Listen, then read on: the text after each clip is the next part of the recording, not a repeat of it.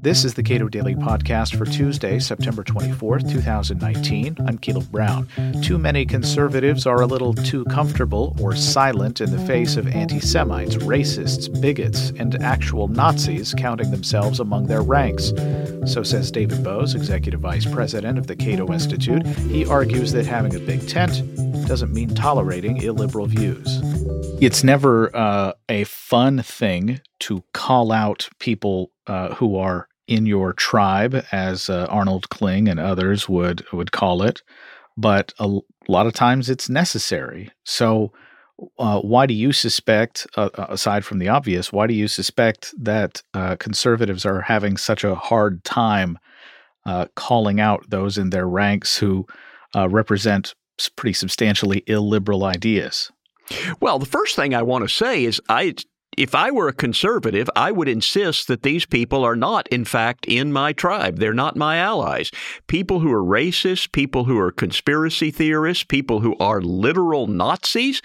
Um, I don't think conservatives believe that such people are in their tribe, which makes your question a little more difficult to answer. Why aren't they saying these are not our people as it seems to me conservatives used to do.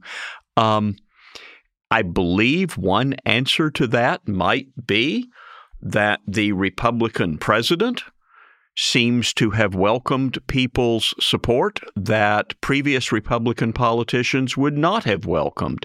Uh, he has retweeted tweets from people who most Republicans traditionally tried to stay away from. And that may make it difficult for any other conservative organization, whether it's Breitbart or Fox News or uh, even National Review, to say, those people over there are beyond a line that we think the conservative movement ends long before there are a lot of people who call themselves conservatives who are aligned with uh, Donald Trump, who are effectively peddling conspiracy theories, including people who uh, are you know have regular gigs on on Fox News, for example. That would seem to make it even more difficult.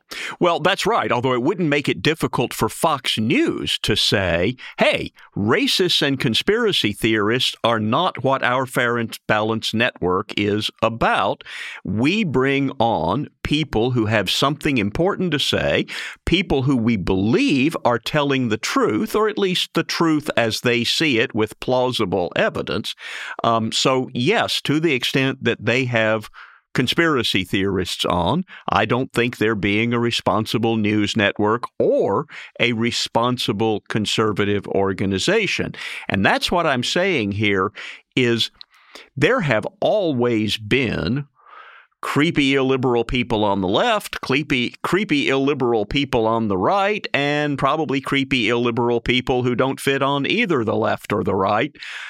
And conservatives used to say that liberals were bad at policing the boundaries of liberalism. They they would refer to the concept no enemies to the left and they said you guys are not communists, you're not socialists, you're not revolutionaries, and yet you don't draw a right bright line and say these communists and socialists are out of the mainstream and we reject them. And what I'm saying is now conservatives are also not saying these racists and fascists are out of the mainstream. They're not conservatives, and we reject them.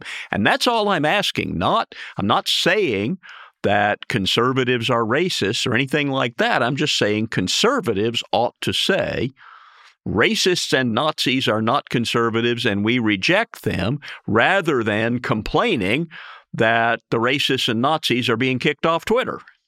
So uh, Buckley is uh, credited with being the sort of crafter of the modern conservative movement. What did he do? Did he was it just he called people out and said, "You don't believe what we believe, and we don't want anything to do with you"? Well, first, as editor of National Review, and he made some mistakes. And if you look at some National Review articles from the 1950s, maybe 1960s, uh, you see some things that are. Um, pretty unacceptable by contemporary standards. Nevertheless, he did get better. And First of all, he kept the fringe conspiracy theorists out of the pages of National Review. So that's the first thing is just you don't welcome them in. The second thing was he did formally sort of kick out uh, uh, the John Birch Society, saying conservatives should not be should not have any truck with the John Birch Society. It's conspiracy theorists. Later, um, he denounced a former friend of his, Joe Sobran, for anti-Semitism and said anti Semitism has no place in our movement. Now, some of the listeners to this podcast are going to say, yeah, and he also pretty much excommunicated Ayn Rand and the objectivists, and that's right. And I'm not sure he was right to do that, although as a libertarian, I might say, well, the objectivists belong in the libertarian movement, not the conservative movement. But it is of a piece with saying the conservative movement has a set of values and if people don't share those values, then they're not part of our movement. And that's what I'm complaining that CPAC and other conservative organizations are not doing today. Do you think libertarians have a similar problem? Well, there certainly have been unsavory people who have called themselves libertarians in the past, probably still are some, but I think the uh, ranking uh, libertarian organizations, Cato, Reason, places like that, have pretty well uh, separated ourselves from anybody like that. So I don't think it's a similar thing. The Cato Institute has not recently given a Lincoln Fellowship to somebody who drops literal Nazi code words into his tweets. Um, unfortunately, a conservative think tank did that. And that's the sort of thing that I'm saying should be unacceptable. You don't, I don't expect a conservative think tank to give Lincoln Fellowships to everybody I approve, libertarians. Um, I do think that people who propagate the Pizzagate conspiracy theory and use Nazi code words should not be getting a Lincoln Fellowship from a respectable think tank. You know, uh, in Washington D.C., as as I've often heard, ideas are servants to interests, and uh, there may be some concern among uh, people in the Republican Party in particular that unless we can translate ideas to action um, uh, with, with, through winning elections, uh, none of this matters. And and so making the tent bigger uh, might be a goal of theirs, even if they are allowing some pretty unsavory people to uh, affiliate with them. well, Ronald Reagan won four elections uh, without making the tent big enough to explicitly include racists. Um, I don't really think that there's any countable number of people out there who would not vote for Donald Trump if CPAC excluded French fascists from its speaking agenda. I don't think there's any noticeable number of people who would choose to not vote for Donald Trump if Twitter kicks the American Nazi Party off. But but that is explicitly what some leading conservatives have complained about. That Twitter has kicked people off of Twitter who who literally include the American Nazi Party.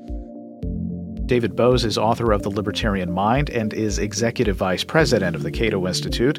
Subscribe to the Cato Daily Podcast wherever you get your podcasts and follow us on Twitter at Cato Podcast.